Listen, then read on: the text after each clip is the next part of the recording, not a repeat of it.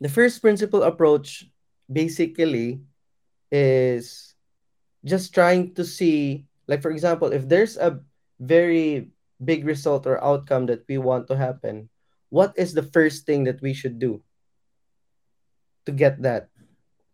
So that's basically it. So for us the the most important thing during the process of this fir- first principle approach approach is to doubt every assumption that we have in the problem Hey, startup founder. Does fears, competition, winning customers' trust, and finding the capital to sustain your business make your head spin? If yes, what steps have you taken to make sure you're staying true to your brand's purpose? Whether you want your startup brand strategy done right or you want to earn the trust of your target market, create meaningful impact, and ultimately turn your struggling startup into a thriving one. You have found the right show for you. The Why Forward delivers a weekly dose of branding essentials for your startup. Hello, guys, and welcome to our 10th episode of the Why Forward live stream and podcast. So, yeah, today we're going to talk about a new topic where it is more closely related to business strategy than on branding, or maybe more on logic itself when trying to solve problems for our business and for our clients as entrepreneurs and as um, business owners. So, yeah, today we're gonna we're going to talk about reverse engineering and the first principle approach. So, I actually learned about uh, this concept from Elon Musk uh, when I uh, last time I I saw an interview where he was talking about the first principle approach and how Aristotle, Socrates, and all these other uh, really wise scientists and philosophers approach a problem and how they solve it using the first principle approach. What is reverse engineering and why should I care or why should you care? Reverse engineering is basically, if you search the term in Google, its meaning is just reverse engineering, but trying to get the same, uh, they're trying to find out how how these outcomes came to be. So, for example, eh, I think it's usually applied in, of course, engineering and all other fields that apply the scientific method. So, we try to see how this outcome came to be and the process that it took for us to gain this outcome. So the reason why I'm talking about this is because there are a lot of problems that we that we as entrepreneurs or business owners um, experience every day, and some of us because of the pressure, overwhelm, and and other factors that make us sometimes emotional when solving problems, we tend to try to solve the problems in a way that uh, defines insanity so, do you know the meaning of insanity? Yeah, Einstein said like if you try to solve a pro- a problem in the same way again and again, expecting the same uh, a different result, then that is insanity. We should not expect a different outcome from a problem that we try to solve again and again in the same method. So, it's very important that we try to reverse engineer the outcomes that uh, we have observed in the future from other competitors, from our own team and our and our own experience, and try to replicate those results by following the process that uh, we found out during this reverse engineering process. So one concept that I really like to use when I try to reverse engineer uh, outcomes that I want to happen in my business is the first principle approach. So what is it and how would it impact your life as an entrepreneur, freelancer, etc.? The first principle approach basically is just trying to see like for example, if there's a very big result or outcome that we want to happen, what is the first thing that we should do to get that? That's basically it. For us, the the most important thing during the process of this fir- first principle approach is to doubt every assumption that we have in the problem. So why did it came to this result? Why is it that we need to do this process in order to get this result? Why is it that we need to do this certain steps in order for us uh, to get that certain result? And once you know the facts, once you know the foundation, the core, a reason behind all those steps, all those processes, all those factors, all those other variables that lead to that outcome or to that desired result, we can then see the problem in a very deconstructed way in its small bits, small details, and we know now uh, which of those details we can improve, we can change, or we can completely eliminate. The solution that we can apply becomes much more innovated in a sense, or much more shorter, or faster, or better. The first rule for me, what how I do first principle approach is to first one is to really doubt every step process that led us to that outcome. So question it, not really doubt, just question it. Like why?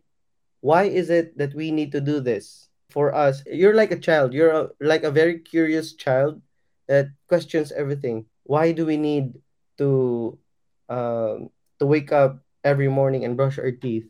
Why do we need to uh, eat breakfast? Why do we need to take a bath? Why do we need to? So everything that um, everything that a child sees, they question it. So we should be a child in our own business. We should question why is it that I need to file my taxes? Why is it that I need to talk to 200 uh, people a day so that I could get five clients? Why do I need to hire a social media manager so that I can get more views in my social media accounts? What is the process behind that? What are the steps? What are the factors? What are the uh, the variables that dictate the solution and the outcome of the solution? So that is basically the first principle approach. Doubt everything, and then the next one is break down all the steps so that the problem, the big problem or the big result that you want to achieve becomes consumable in bite-sized portion. That's how we use the first principle approach.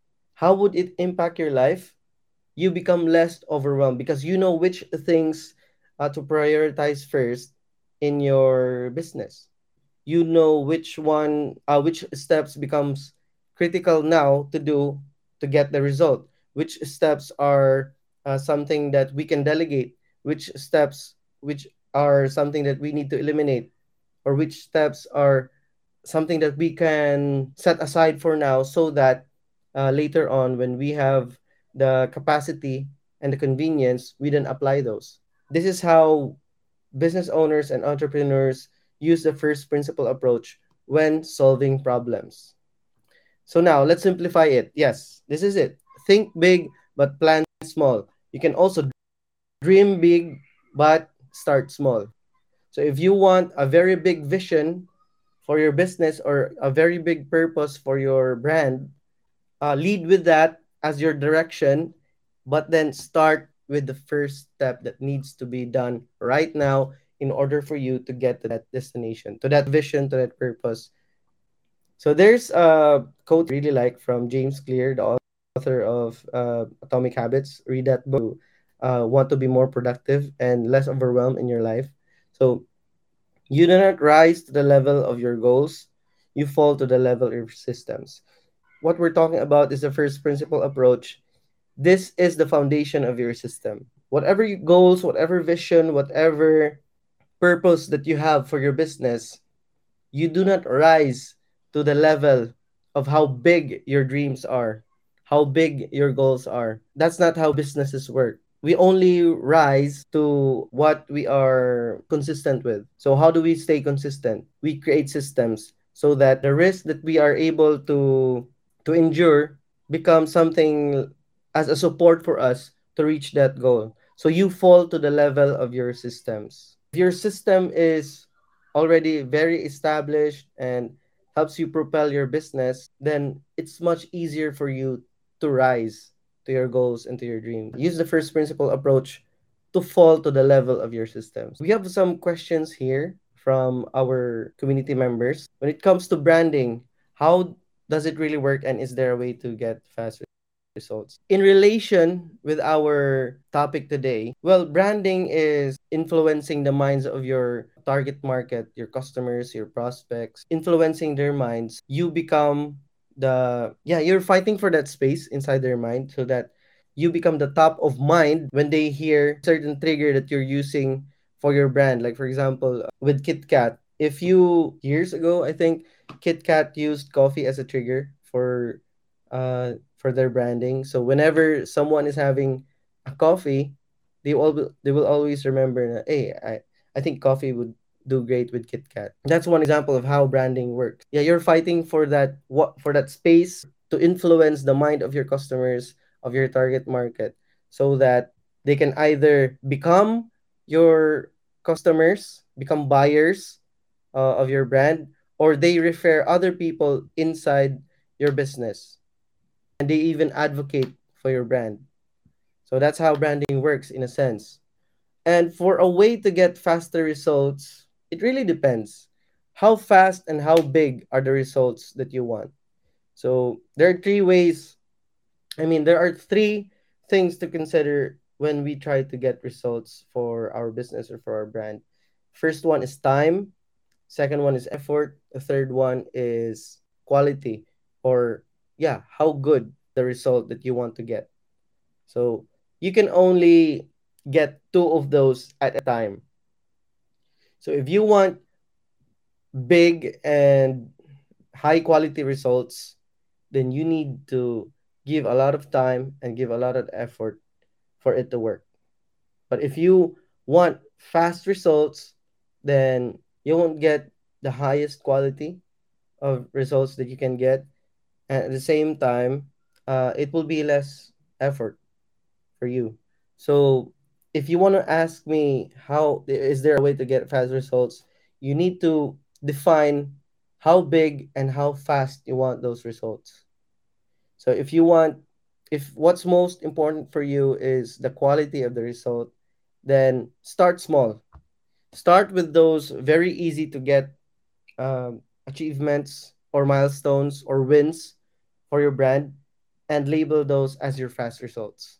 Because if your the result that you want is uh, for people to buy something from your business, what are the steps that you need to take so that one per- person would buy from your brand or for your business? One one step of the process could be uh, uh, talking to a lot of people and nurturing them so that they would decide to buy from your brand. So that could be one step. So how many people do you want to uh, to buy? How how confident are you to persuade, convince, and influence people to buy your your product? So that will dict- dictate how fast you will get those results. Another question here is how do I create a strong brand message that resonates with my target audience? So I've already talked about this before. Like to create a strong brand message that resonates, the keyword here is resonates with my target with my target audience is that we need to speak the same language with them. So what what are the uh, the language that they, they speak? And when I talk about language, I'm talking about the certain vocabulary, certain words, certain way of speaking, tone, body language that your target market resonates with. So try to study your uh, target market, create a customer profile, uh, try to see what are their goals, their fears, who they are, who do they associate with, what are their archetypes. Try to study them and create a brand message that resonates with them and puts your brand inside of their mind so that um, they remember you always whenever they talk about your brand, your market, your product. So that's how you create a strong brand message. Speak their language. So if they are people who, if the target market that you're trying to penetrate is uh, a group of people who really like humor, then be humorous, be funny in your content, be funny in your brand messaging, if this type of people are very very professional then you need to create a strong brand message that attracts those kind of people. So yeah that's how you create a, bra- a strong brand message. And then yeah i guess that's it with the questions. So for all the people here who are listening if you want to know more or if you want to be with people who uh, practice these concepts that we're talking about here in the in the live stream or in the podcast, you can scan the QR code here and join our community of purpose-driven freelancers and business owners. It's called the Branding Mastermind. For I don't know if the name has changed, but let me just check. But it's a it's the Branding Mastermind for freelancers and business owners, Philippine PH. So yeah, you can join the community there, ask questions, engage with other people, meet people who are like minded, who uh, know what is the importance of branding when it comes to creating a business, creating your own brand, monetizing the, your purpose. That's very big in our community. So, yeah, uh, do we have any other questions inside the chat? Let me just check.